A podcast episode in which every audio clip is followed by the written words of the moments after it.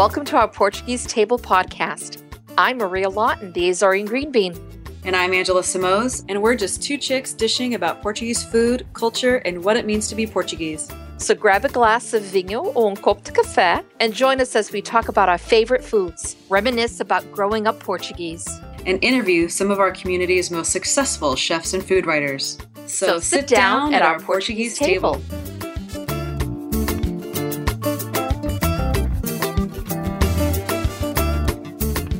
Welcome, everybody, to another episode of Our Portuguese Table. Hello, Maria. Hello, Angela. Como é que estás, querida? Tudo bem, tudo bem. Very good. That's about the extent of my Portuguese right now.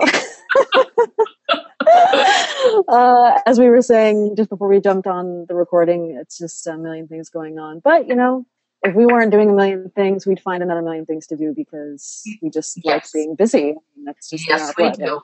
Mm-hmm. And another another busy person we have as our guest today, Robert Morey from Morey Cellars. Hi, Robert. Hi. How are you? Hi, Robert. How are you?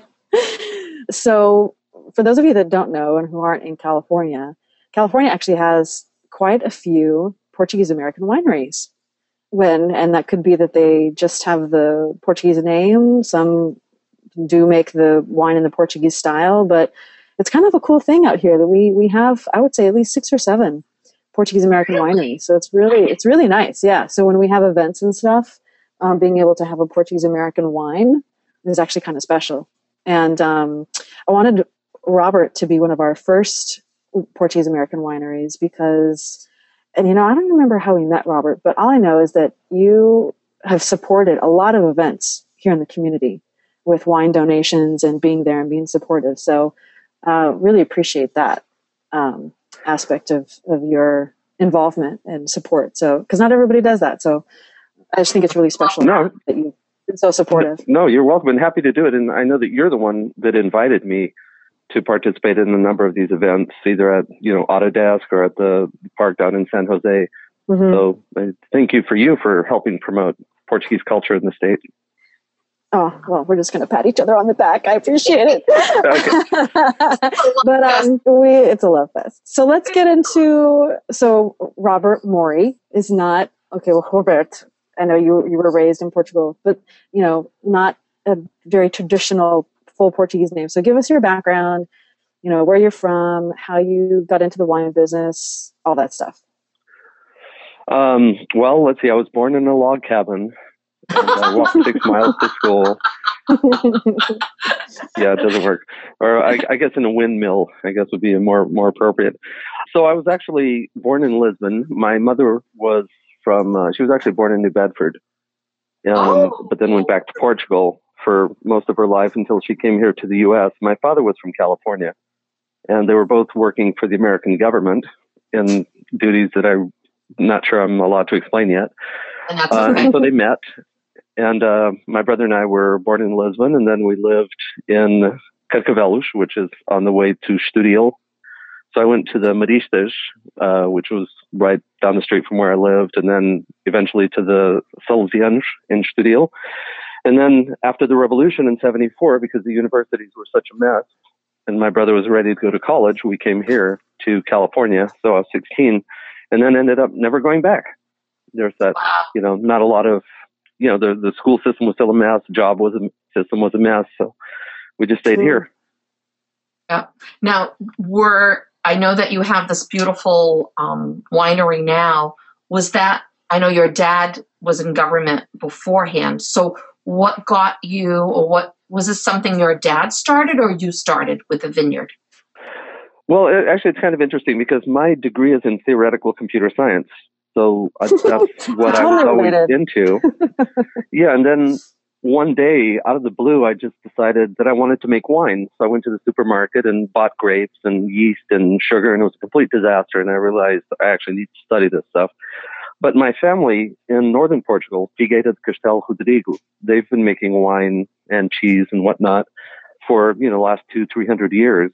And then my father from California, his father. So my grandfather was a partner of the Mondavis back in the late 40s and early 50s. And I never hmm. knew that grandfather because he passed away um, before I moved to California. And but I did have the opportunity to talk to Robert Mondavi about him in '94, and he remembered my grandfather, and he was able to fill me in on that whole story that they had this partnership and whatnot. So I always kind of felt like making wine was in the blood. Yeah. something that I had to do. Mhm. Yep. So that's kind of how I got started.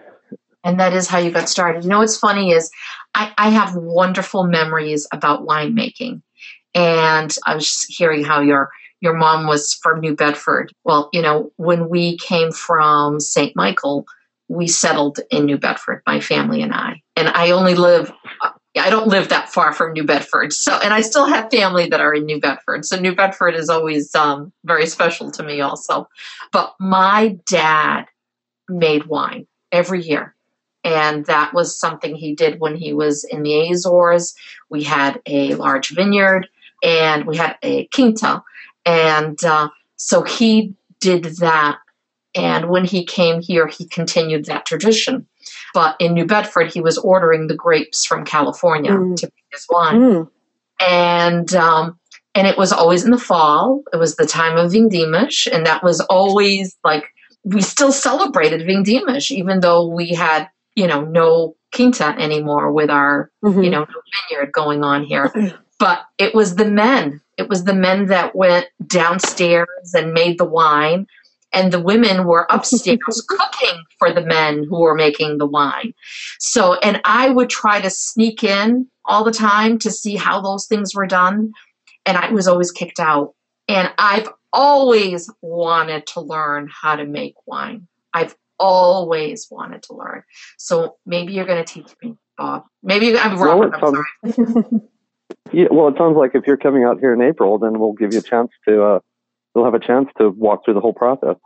Yes, yes. We, we were talking before, folks, of, of Robert's name, and I asked him if he liked to. What, what if my husband's also Robert, but I call him Bob, so it slipped, and I just called him Bob. So it's my fault. But the uh, we were talking also about um, having me come out to California, whether it's April or May of this year. So I'm it's definitely a trip I'm looking forward to. if my family still had our ranch in Newcastle, I would actually take you there to show you where we made wine because we did it too. And you know, it's funny. I don't know if we ever did it for Vindimage. Like we never.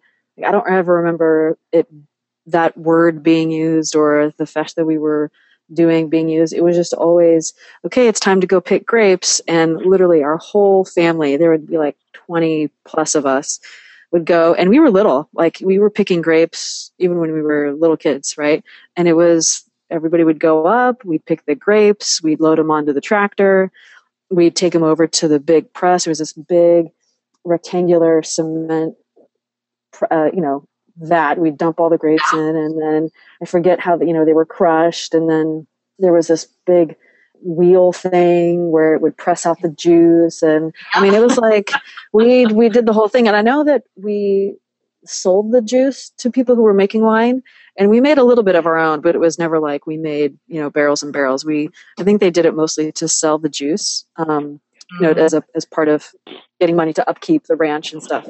Your family ever use the leftover uh, parts of the uh, the grape to make the brandy, the aguardente, or no?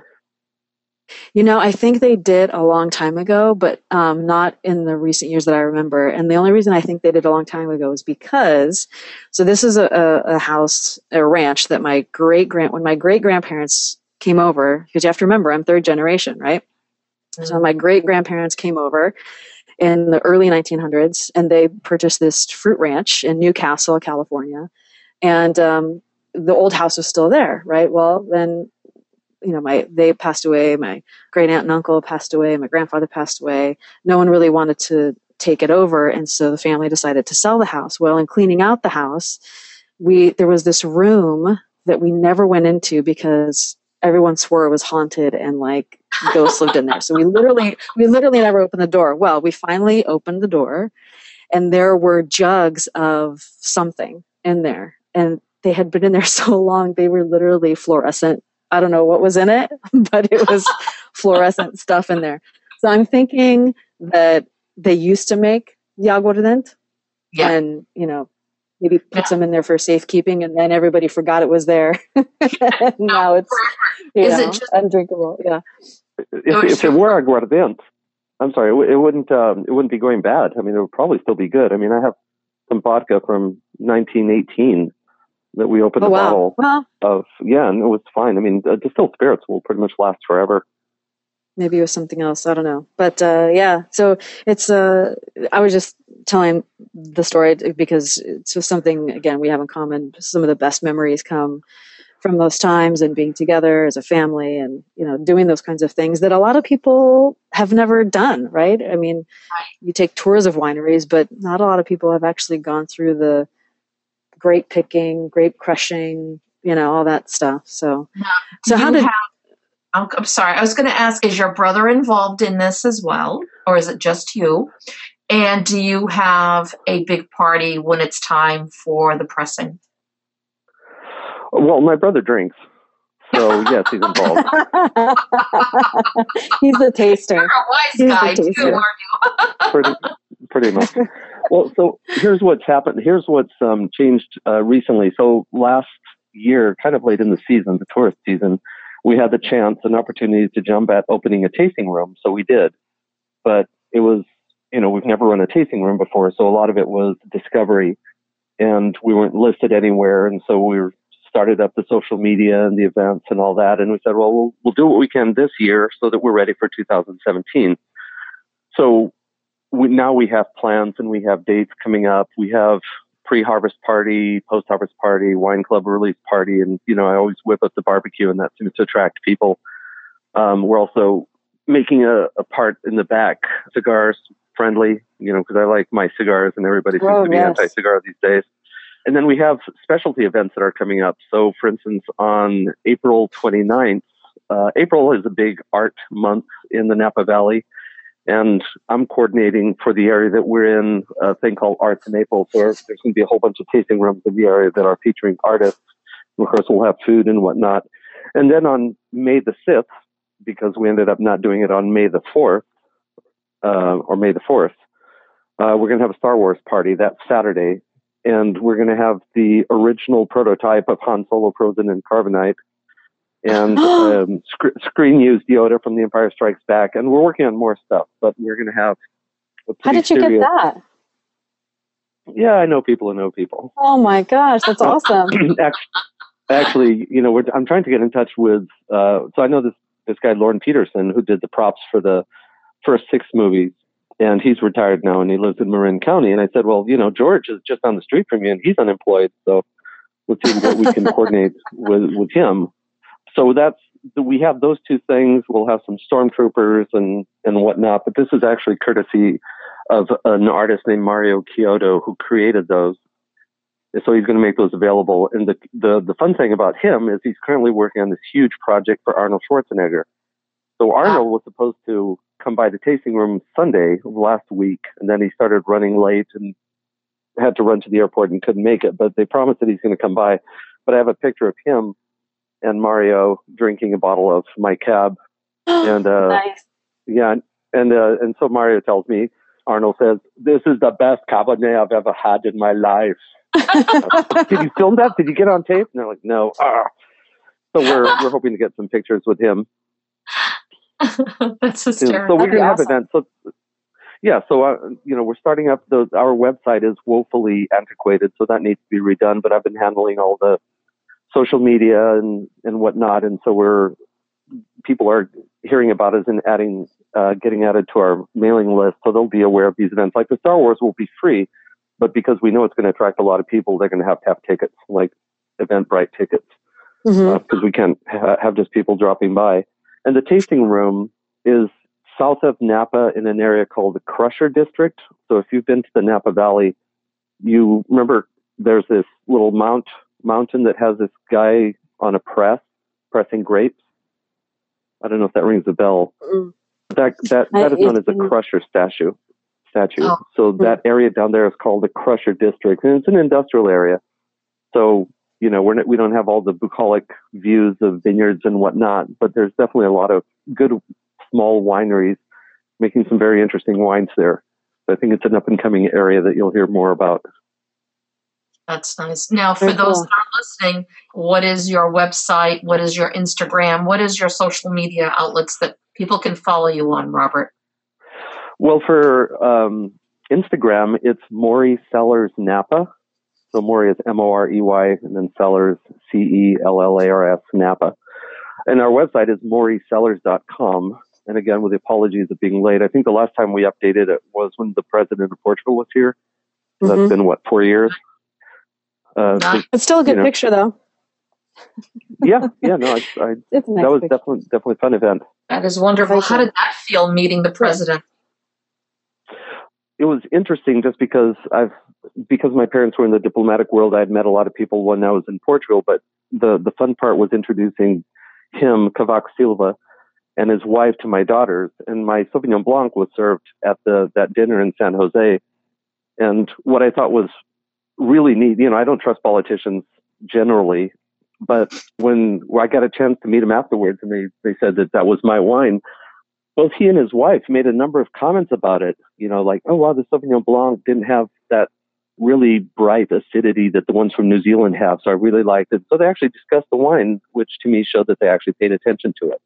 So I certainly Mhm. appreciated that. And for my daughters, it was a kick meeting, you know, the president and his wife. Nice. What an honor. That truly is an honor. Yeah, it was. So, so growing up in Portugal, and so we we talk a lot about food on this uh, this podcast, as you know. And one of the questions we like to ask is, um, so what what was your first food memory? Ooh. Other than baby food, like mashed potatoes. it could it could be that. It could be papas. It could be you know bolacha Maria, whatever. I think I think one of the memories that I hold uh, most fondly was when my father was meeting up with somebody in Lisbon, and I was about thirteen, and we met. Uh, I think it was at the Sagres beer building or facility, but they had a restaurant there, so we had uh, potatoes, you know, French fries or papas, uh, a beefsteak, you know, the thin, the uh, thin steak, Mm-hmm. and Mhm. and that was the, the first time I ever had a beer was a, was a Sagres, and I was thirteen. Really? Nice. That is a nice memory. Yeah. My dad raised me as an alcoholic. as you can see. I was gonna say, I'm surprised you weren't younger with the first time you ever had a beer. You know, I mean, usually we're like two or three. You know. No. yeah. No, no, we we actually no, we always had wine at the table, and even now with my daughters, you know, if there's wine at the table, they're welcome to have a glass or a sip. So it's never been a taboo issue, and I don't think you Mhm. ever find Portuguese people that have drinking problems just because the wine's there at any age. I remember being, you know, Yeah. that age, 13, 14. Part of being in an all boys Catholic school is that you learn how to do sort of sightish things you're not supposed to do. So I learned how to pick locks around the, the church with two uh, paper clips. And so uh, we put that to use one day with one of my brother's friends' neighbors. He had a storage locker at the bottom of a building. And so we, picked a lock and raided his wine cellar. Oh, geez. You know, but you're saying something that, again, is very dear to my heart because I've always had, I grew up with wine at the table. I mean, no matter, as far as I can think back, there was always wine at the table. And there is no taboo for it. it w Mhm. It's no big thing. You know, as growing up as a teenager with non Portuguese friends, it was a big deal to like sneak out or get, you know, their Mhm. family you know, wine or whatever. And to me, it was, it's no big deal. You know, I've been drinking it since I was, you know, very young. And I, I did the same for my daughters, Robert. I mean, they were raised the same way that it's there and they're going to try it when they're young if they want to. And it was never a type of thing. And, and you're absolutely right. They've actually now they're all adults and they tease uh, me all the time and saying that the only person who ever put pressure on them to try wine was me Yeah. Oh. That's funny. that it was that their friends that people never did because you know it was like ah whatever that the only person who kept saying try it try it try it was there was me That's funny. But you know, I, I had much the same experience. Like in high school, you'd go to a party, and everybody's just out to get drunk, and I would just be there like this is so boring. You know, Right. I, it's not my idea of fun. Yeah, so it's it's kind of funny. I totally agree. My uh, older daughter is uh, she's graduating uh, this June from uh, UC Davis, and when she went to started living on campus, she went to a party, and somebody had something like a gallon of Gallo or something like that, and they said like, "Yeah, have some of this," and she goes, "Oh, please." we cook with that. No. Yeah, Let me you ask better you, have this. you better.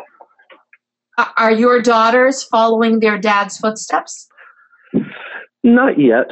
Um, I mean, my older daughter is studying; she's graduating in civil engineering, and my younger daughter is doing business and marketing at Sonoma State. And I'm encouraging both of them to get the heck out of Napa. You know, don't get a job here. Go and live somewhere else in the world. Go to a big city. Yeah. You know, try Mhm. something else, and then you know if we can develop the business because we're we're actually very very small for what we do, and um, it's going to be a while before we can take on somebody like them full time. Right. So, so no, not not at this time, but I think uh, someday they will. Yeah, yeah. I, I have a feeling they will, hon.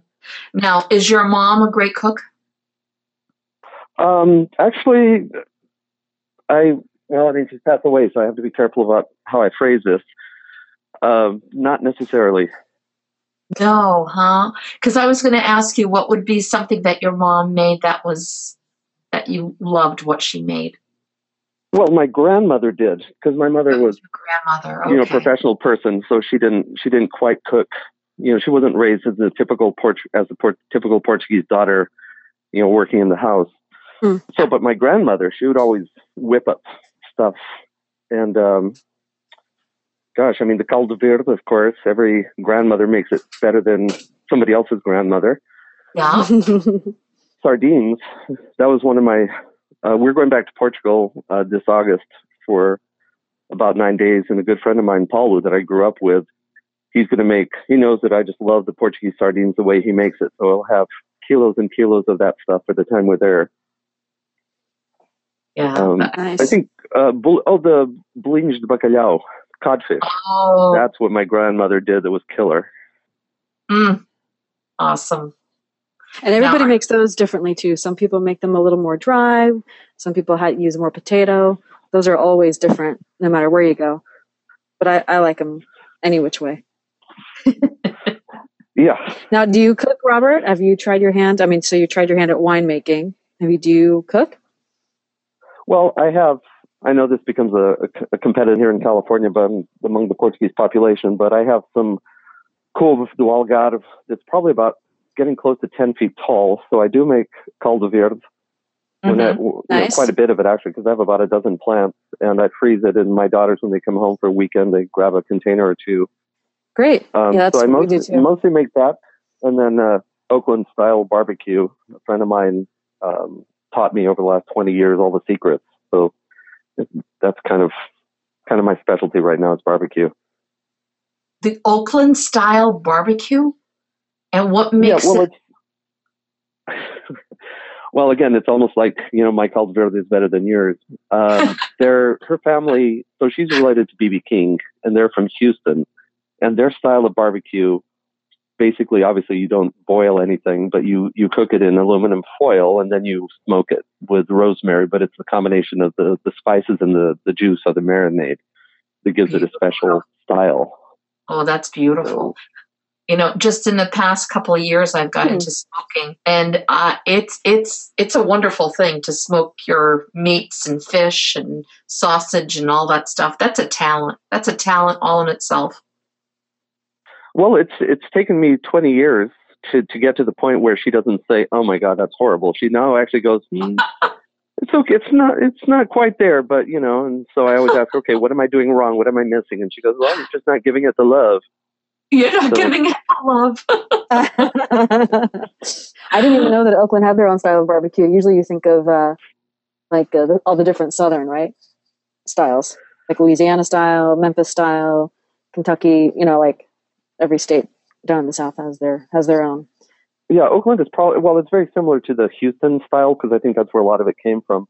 But I think you probably are more aware of kind of the deep fried fish, you know, the battered or deep fried chicken, you know, chicken and waffles. That tends to be a lot more common um, in Oakland. Hmm. Which that's a delicious dish, by the way. I'm sorry, I have to say that. I know that's not Portuguese. It's fried chicken with waffles. But for those that are Mhm. out there, I have a daughter who lives. Um, it's it's south. She, it is in the south, and uh, so when we go to visit her, she's like, "Well, you have to try the the chicken with waffles," and I'm like, "I am not having." Fried chicken with waffles. That doesn't make any sense to me. I'm not going to try it. She's like, Mom, you have to try it. You have to try it. So I did, folks, and it, it was good. it was very good. We should try. We should try making a Portuguese version of uh, frango com churra, uh, com uh, farturas or something. Well, as far as I go there, it's it's chicken with you know uh, bull's limbs or something like that. I don't know. It's like it's, you know, it just uh, it didn't combine together, but it really does. It's the sweet, the savory, the crunch, the you know, it's it's just all the salt, the sweet. I mean, it's every combination that you always put together with food, which is great. Mhm. Um, but you know, I can I can definitely see uh, in your uh, in your winery having a big barbecue along with celebrating your your wines at the end of the season. I could see that. That that would be an amazing thing. That Oh, we did, well, we had a pre-harvest and a post-harvest barbecue last Yeah. year, and those were very well received. So we'll we'll definitely be doing. And Nita, my my friend I was telling you from Oakland, she's and this is something maybe for you to consider when you come visit. There's a chicken and waffles hole in the wall place right across the street from Jack London Square in Oakland that she says is the best chicken and waffles in Northern California. And if you're here May 13th, we're going to have uh, an event for her because she's uh, associated herself with Van Jones and the the love movement. You know all this. oh yeah. Okay. Yeah, I mean you know who Van Jones is, so you've probably heard of him. So she's having an event at the tasting room, and there's going to be about 300 people, and she's barbecuing. So she's going to have all of her helpers and renting a big barbecue thing.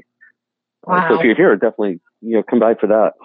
Yeah, that's awesome. I love California. The the times that I've gone, I um I have never gone to the Napa area before. So and I've always heard about I mean obviously I've always wanted to go up there. Um, but I've never been able to every time that I go. I always think that California is not as big as it is. But when you're, because I'm from Massachusetts, I mean, so I could go from one side of my state to the other in the same day without a problem. But it is a completely different animal, Mhm. So you know, it's um, I've always done the Venice Beach um, and that that area uh, of California. So I have not gone up uh, to the state like I, I want to and that I need to. And I'm hopefully I will be very soon because uh, Well, I know that An- Angela was talking about doing kind of a little tour of Portuguese things, and of course, we have La Salette restaurant, which is a Yes. very Mhm. excellent Portuguese restaurant, and then they also have Tasca Tasca, which is kind of a little bit more casual bar, and then they Oh, also um, his sister has Cafe Lucia up in Healdsburg. And, and then there's of course the Nine, Nine, Nine Islands Bakery. There's a bunch of Portuguese things, and I just found out there's a Goa restaurant that serves Indian and Goa Goan food in Novato. really, a- yeah, it's, and it's called Little India or something like that. But they're from Goa. They were in the in the Portuguese Tribune uh, a couple issues ago, Interesting. so I have to check them out. that would be an amazing thing to check out because now you've got that influences of Portugal as well as all the spices, the Indian spices and the curries and oh my god, that would be that would be fantastic. That would be yeah, if you're coming here for the culinary experiences, there's uh, no, several new places like Adega that's now a Michelin rated Right. star restaurant And, in um, San Jose. There's Uma Casa in San Francisco. Yes. Yeah. It's funny. You're naming a lot of people that we've had our their chefs um, on our show, and with all of them, the same as you know, and speaking to you now, it's like okay, as soon as you get out here, uh, you know, we're gonna have fun. Well, let's cook together, and I I am Yeah, so looking forward to that. well, Maria, you're going to need more than a week out here. That's for sure. Yes, I think you're right. I think you're right. I might have to come back and forth a few times.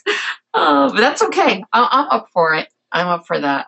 I know one of the the things we always um, like to talk about, and um, besides on our Portuguese table here about our food memories and our family and what we're doing and all that. And one of the things we always like to ask people, Robert, is what it means to that person. What does it mean to you being Portuguese?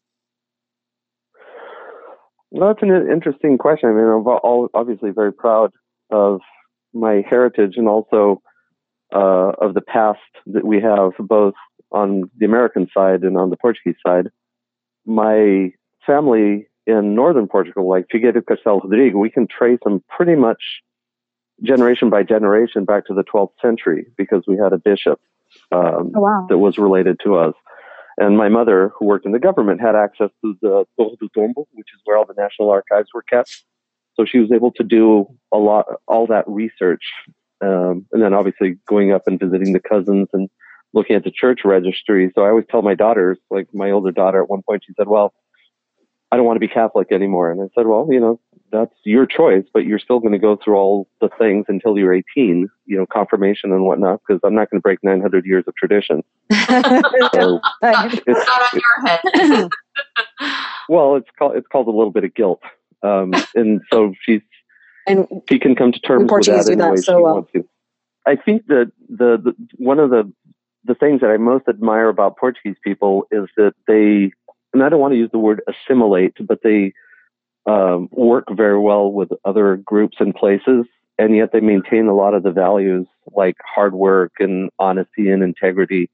I see a lot of other cultures where they're adamant to not learn English or they're, they're adamantly going to dress the way they did back in the old country.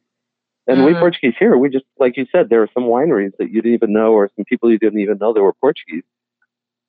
Yeah. Yet they know and they hang out with the people like we are members of the Portuguese Hall in Sau- Sausalito.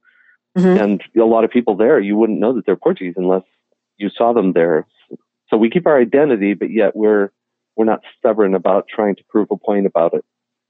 I, I think you makes- hit it you, sense. you said it perfectly I, and that's exactly how I, f- I feel the exact same way when it comes to that i think we do assimilate very well uh, we we get it we want to be part of that big picture of being an american and being in america but and it Mhm. was the same thing of when we're out you know this is we're we're americans and but when we're home and with family that is where you know you don't forget who you are or where you came from.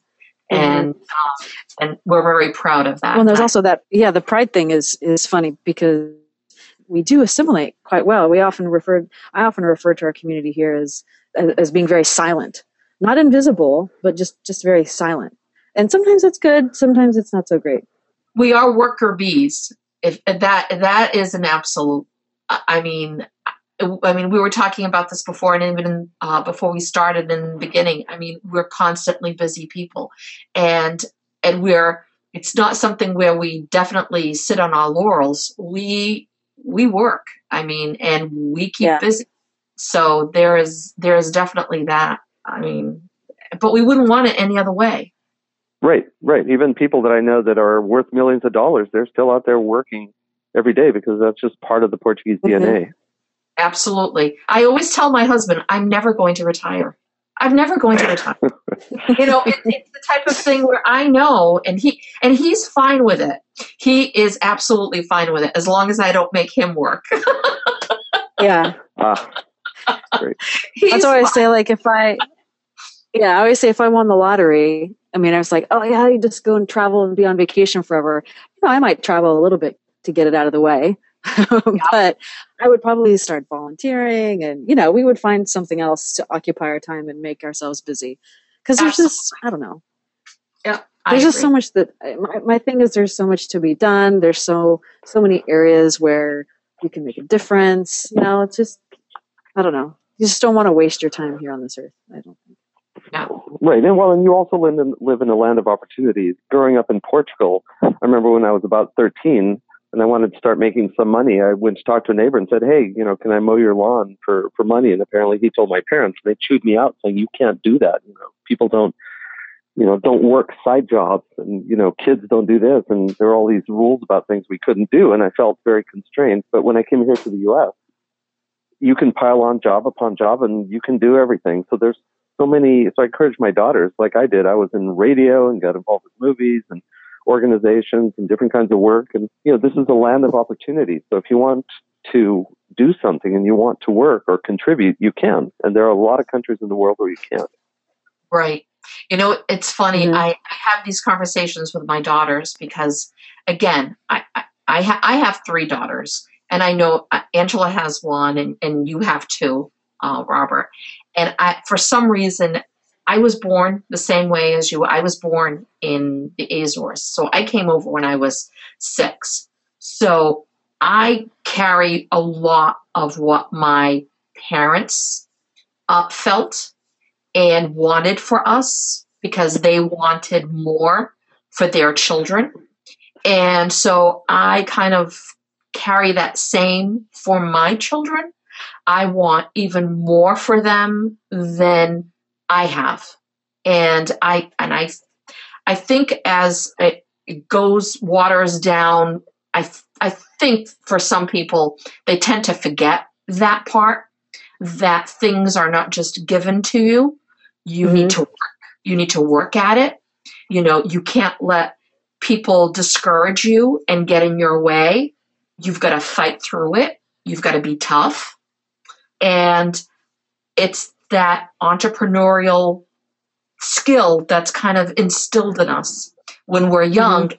We don't even know that it's being instilled in us. It just is until you grow up and find out that not everybody is raised that same way and mm-hmm. you know and the way that your family or you think is not the norm across the board and i have three daughters that i've instilled in this for ever. I still do. But when they go off to college or, you know, when they leave that area of and meeting different people from different things and they see how other people are and and and question well why wouldn't you think the glass is half full why do you think the glass is half empty you know what i mean it's mm-hmm, it's mm-hmm. It, it's just I I think I I think now I'm getting on the soapbox. I think that's something again that is um I don't know that that's Portuguese. I I don't know because maybe because I'm Portuguese, but that's how uh, that's or an immigrant I should say. Let's it, it's an immigrant way of thinking. But you know, it's funny. You don't actually, and I, I totally agree with everything you're saying, but you don't notice it really because I don't know, maybe like once you get older and then you start, I guess, seeing how other people are, but like, it's that's just how you did things growing up. Like, for example, going to the halls and helping to set up and, you know, okay, we have to roll out the placemats, we got to put the plates out, you got to put the utensils out, you got to clean the floors, you got to decorate, you know, and everybody was in there doing everything. You know what I mean? And then mm-hmm. I think one of the first times I noticed that not everybody knows how to throw a party is it was either at school or something and you know my friends we were going to help or there was going to be a party and like nobody knew how to do anything and it was just kind of like what what do you mean you don't okay, okay well we need to put placemats out we need to put you know this out and that out it was just such a strange thing it's a very small example but I think that's kind of what you're talking about, where it's like you just, that's just how you were raised, that's just how we are. We didn't call it out as being Portuguese or like you know what I mean? That was just right. it. And then it only kind of shows itself. And then you only, you know, I guess identify it as, well, maybe it's a Portuguese thing when you start comparing it to other people. I don't know, but it's just, it's kind of funny. Isn't it? But I, I totally get what you're saying. Is, you know, it, this is the Portuguese table right now. So as far as I'm concerned, this is all Portuguese. so Robert, I want to know when you're going to host like a big like Portuguese barbecue for Sanjoaninas or one of the big Hall Santo Antonio, something like that. Um, well, the we will have an artist reception on April 29th, but that is uh, that is not a barbecue. Uh, there will be a big barbecue May 13th for this Van Jones thing, and then we're going to have a pre. Mhm. So probably the next big one we're going to have is a pre-harvest barbecue sometime in August, but we don't have that scheduled yet. So the best way to find out about it is to either sign up on Instagram, you know, at Morey Cellars Napa, uh, or then get on our Mhm. mailing list. Okay. Well, if you need help throwing a Portuguese barbecue, you let me know. yeah, I'd certainly be interested in doing doing something like that. But I know that the the Portuguese halls uh, do do a lot, Sausalito and uh, Novato and Petaluma. I know that there's a guy here in Napa. His last name is Cabral. I see it in the paper. He has a big uh, Portuguese barbecue every year. Unfortunately, I never get invited. Hint, hint, if she's listening. Oh, really? Um, I don't either. What's that? It's Matança do Porco. So it's when they do the pig Oh, killing. when they kill the pig. Okay. Is it in the Yeah, Napa in- area? It's in Napa. Yeah, it's a big, he has a big piece of property just on the outskirts of the city, and it's a big thing. It's always in the paper every year. If anybody knows Mr. Cabral, tell him we want to go. Yeah, I just don't want to be there when they kill the pig because that in itself, I've heard, I've, I've been to that before, and that I don't need to see. yeah, I can- I'm with you. on that. I'm yeah, I can see it after when it's hanging on it, but I don't need to hear the squeals of when it's being killed. But the whole thing behind it in making the sausages and and barbecuing it up and cutting, I mean, that's that is a party. So whoever Mr. is it Mr. Cabral? Is it Stu Cabral? I think it's. I think. I think his last name is Cabral. Okay, Stu Cabral, who's ever out there in California, okay, you got to talk to Angela and uh, and Robert here. Get them invited. That's that's an that's an amazing thing, and maybe I'll come out in October to see that. I'll be coming out to see you guys all the time. You'll get sick of me. I have a quick question for you, Robert, and I'm going to go Sure. back to our table here. Uh, describe your family table. What's being served? Well, right now it's just I'm I'm home alone with two chihuahuas, so my Oh, daughters are off to college. so, what part of TV TV dinner or pizza do you want me to get into? Oh, stop it! Stop it! No, when we have obviously when we there there's a lot of Americanization, but it depends on who's here. When my brother comes up from Southern California, then you know for like Christmas and Thanksgiving, then it's always different because he always uh, insist on having Portuguese uh, dinners and whatnot. But usually we'll get some some little baked breads from uh, La Salette because you can order those. Mm. Um, what's the name? of It's uh, I'm forgetting now. The the name of the little breads that you can buy. Um, Os that papo seco. Yes, so you can That's order a little papo seco. Yeah. papo seco from La Salette, then from Nine Islands Bakery. When I can get my hands on a few pounds of sardines, then we just do straight old sardines on the barbecue with rock salt. Yeah, nice. Um, and then other than that, I mean, I'm not I'm not big on sweets, so you know the girls will eat the pastéis de nata. Um, but that's about it for me. It's just more caldo and uh, sardines. It's kind of my main thing, that is your main thing. Mm. and wine, lots of wine, and scotch after. You know, Now, what is you know, you can get frozen sardines at uh, Trade Right in San Jose if you ever need them. I know it's a bit of a drive Right. from Napa, but yeah, every time I go by there, I stop by there and I pick up a bunch of stuff. Um, and now they have their Stock little up, yep. restaurant there too, so it's nice to, to try something out. Now, I'm going to ask you something about your wine. I kn- and I know with making wine, um, my dad would always say, you know, for making wine, a little bit of you goes in that wine. Okay. Because a, a true winemaker, there's a little bit of, uh, of you in it. And he would have years where he'd be happy with his wine and he'd be there'd be some years where he'd be like oh this just isn't you know it isn't my best kind of thing. Now right now right now as we speak the ones that you've made which ones are your babies? Which ones are your favorite? Um, I would say that my 2005 Cabernet Sauvignon from Napa is probably still my favorite.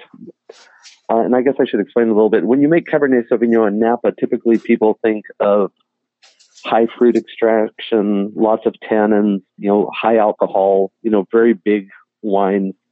While in Portugal, for instance, Touriga Nacional, which I think is an amazing grape varietal, will be, you know, lower alcohol. It'll still be flavorful and have oak and tannins and whatnot, but it's just not a big wine.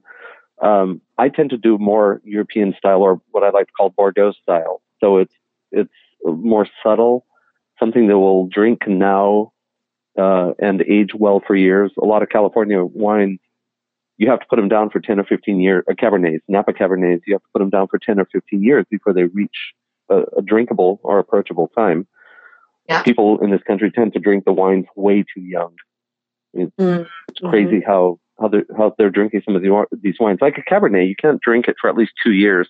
There's people out there already already selling 2015 Napa Valley Cab, which is undrinkable in in my mind. But you know, they're part of. I understand the problem is that Napa is so popular right now that people are running out of wine, so they're having uh-huh. to move step up their their vintages.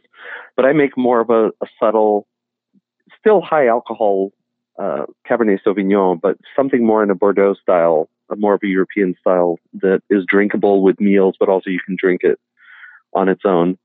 Currently, our current releases are 2012 or 2013. I tried a bottle uh, a month ago or so. It's still not ready to, to be released.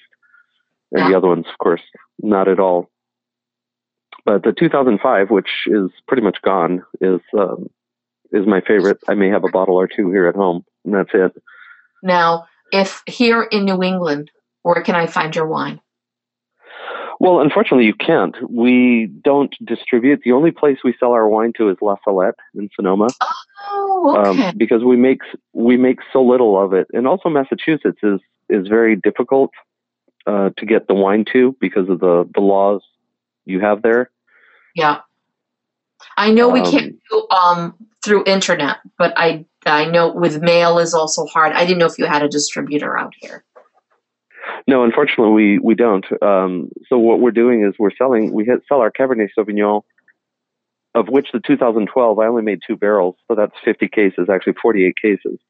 Oh Uh, wow! so very, yeah, we were up to 200 cases, and then we had a couple vintage disasters, and so we kind of had to back off. And grapes are so expensive here in in Napa that uh, you know you really have to make sure that you know what you're doing, and you know you can only afford to buy so much.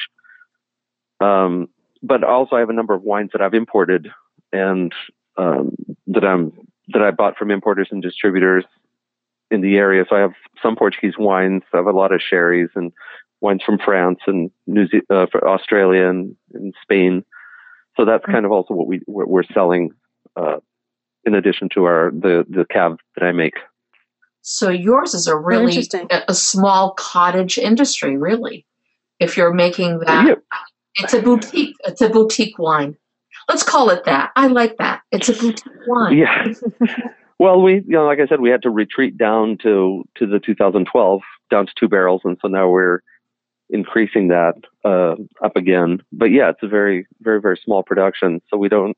Most of it gets earmarked or sold online, and now because of the tasting room, we had to hold back and reduce the some allocations to to make sure that we didn't run out of the wine at the tasting room. Mm. Now let me ask you this, and and and you can play, you can plead the fifth if you want to, but when we're talking about uh, now, we're going to talk about wines in Portugal, and to me, then this is my personal feeling, is I think Portuguese wines are very underrated versus, let's say, uh, another uh, uh, another region, another area, another you know part, and there's the uh, wine coming out of Douro, and then the wine coming out of Alentejo. Which wines do you like best?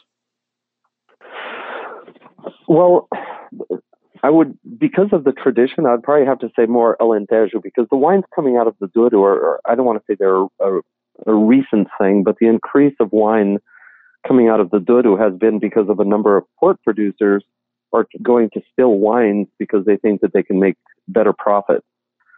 Ah, Uh, and also port, port sales have been slowing down over the last decade or so. So they're moving to still wines. And there's a lot of young winemakers doing a lot of experimental stuff. So it's, it's, it's all interesting, but I find that the, the rustic flavors, um, the more I guess the way to say it would be more localized from the Alentejo or more to my palate.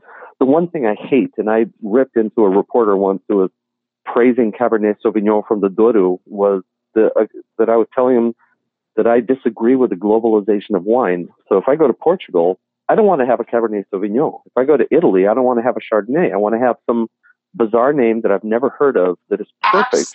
Absolutely. I'm right there with you. I am right. Yeah, I've been to places where I'll just, you know, it's a hole in the wall. You have a place, you have grandma cooking in the back. They have a barrel of wine that they keep topping off with the wine from, you know, the, from the backyard. And it is just the most amazing wine and food experience that you cannot replicate. Um, yeah.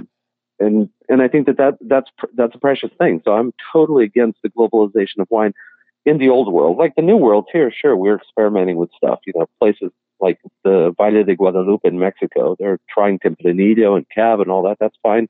Texas are they're also making some amazing wines which never leave the state, and they're experimenting with stuff. But when you go to Italy or Greece or Portugal, I want to try the local wines that have been there for two thousand years. I don't want to try something I can get, you know, at the supermarket or get at Safeway. Yeah, absolutely. You know, we have uh, one of my daughters was studying abroad this year, and um, she studied in Italy. And so my husband and I were able to go and visit her.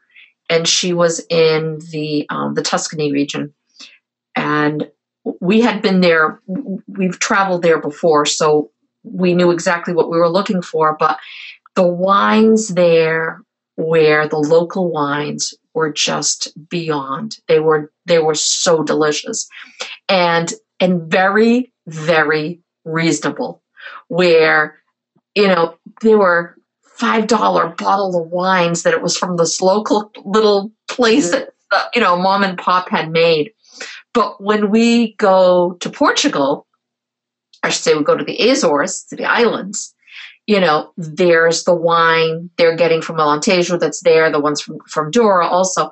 But we have pico uh, the wine from um, from the island of pico which that wine never leaves those islands. The ones that come here are, I have no idea. I, I won't even touch it because the ones, it doesn't even, I, I, I can't understand it. They, they sent over the wines that are not as taste as well as the ones they have there and that i don't i don't understand i don't understand because well, it's a supply and it, sorry, it's a supply and demand thing, and it's what I was telling you about Mexico and Texas is that because I used to sell wine barrels in Texas and in Mexico, I used to go and try the wines that they're making there, and there were some phenomenal wines that they made, but they're never leaving that area because people buy them there, they keep them there, they go to Mexico City, and in Texas, you know, all they can send out is you know like the jalapeno Chardonnay, things that give the entire state a bad name. So the good stuff always stays there, and it's the bad stuff that gets exported.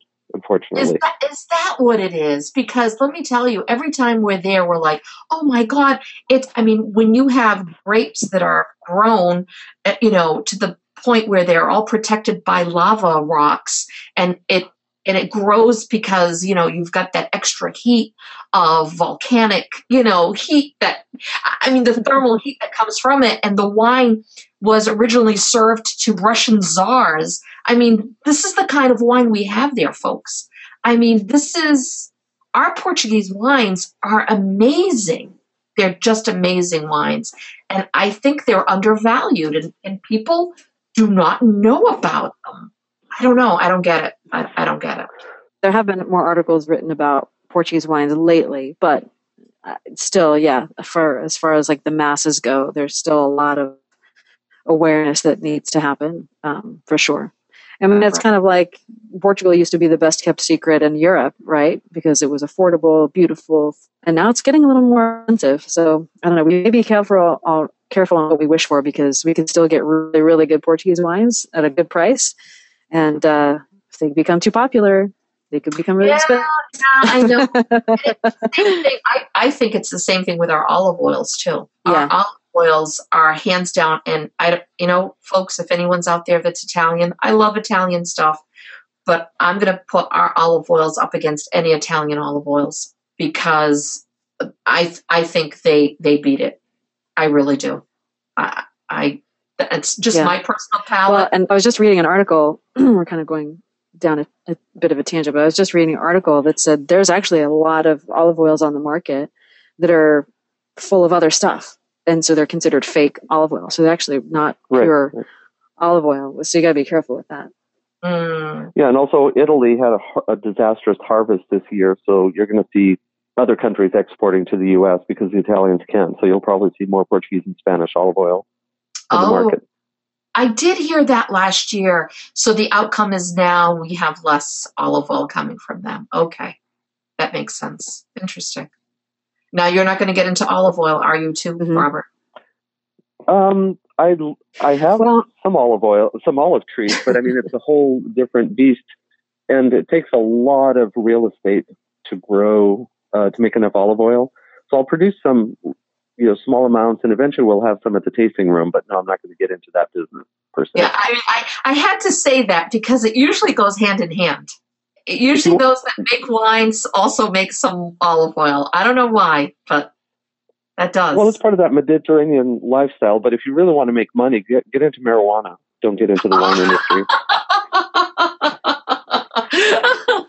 well, right. well that, that'll be Very another true, show. That, yeah, exactly. so we're coming up on our time, but I did want to ask one last question.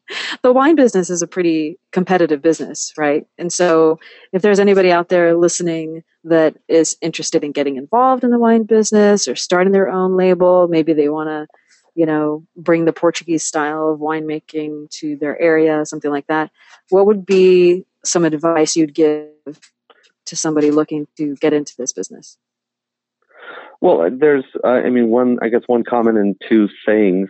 Uh, the the wine industry, in a lot of ways, is still a very agricultural. So it's not something you can just waltz in, you know, sell your stock options in Silicon Valley and think that you're going to be making a gazillion dollars in the wine industry. People have tried that. I remember in '99 and 2000, we had a whole bunch of people leaving uh, leaving Silicon Valley just when the that little depression was hitting and they came over here and they bought land and tried to make wine. Six, seven years later, they're all back in tech because they couldn't make any money in the wine industry. So you have to think of it as a long-term business, uh, and that's not only for growing but just making um, wine in general. And the two sayings that I think are very true and to the core of the wine industry are that it's easy to make wine, it's difficult to sell it. And the other one is Mm. if you want to make a small fortune in the wine industry, start with a large fortune. ah, Yeah. It's, it's not it's not a very easy thing to to jump into. I mean, we started our first commercial vintage was in 2000, and you know we kept it small because I was working in other things, and my brother was working in other things, and then in 06 and 07 was when we were starting to produce a lot more, and then we actually lost those two vintages because of a bottling problem.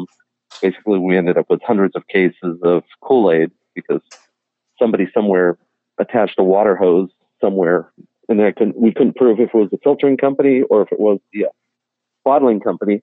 And so that's where I, financially we had to drop back and start trying to rebuild. Um, and things like that can happen, you know, and you have to have a big Yeah. chunk of money.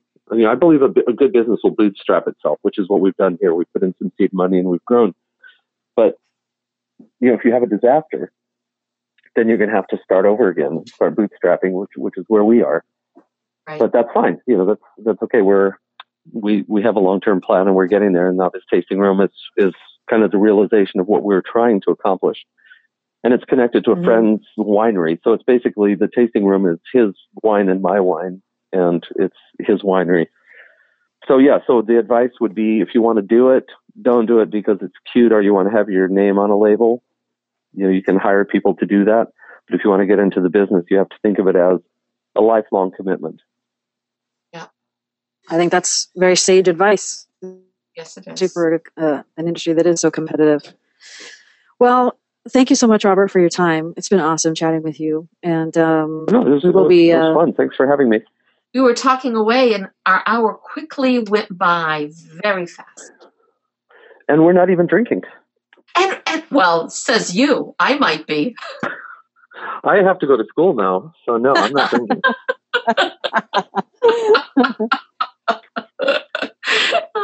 you have to go to school now.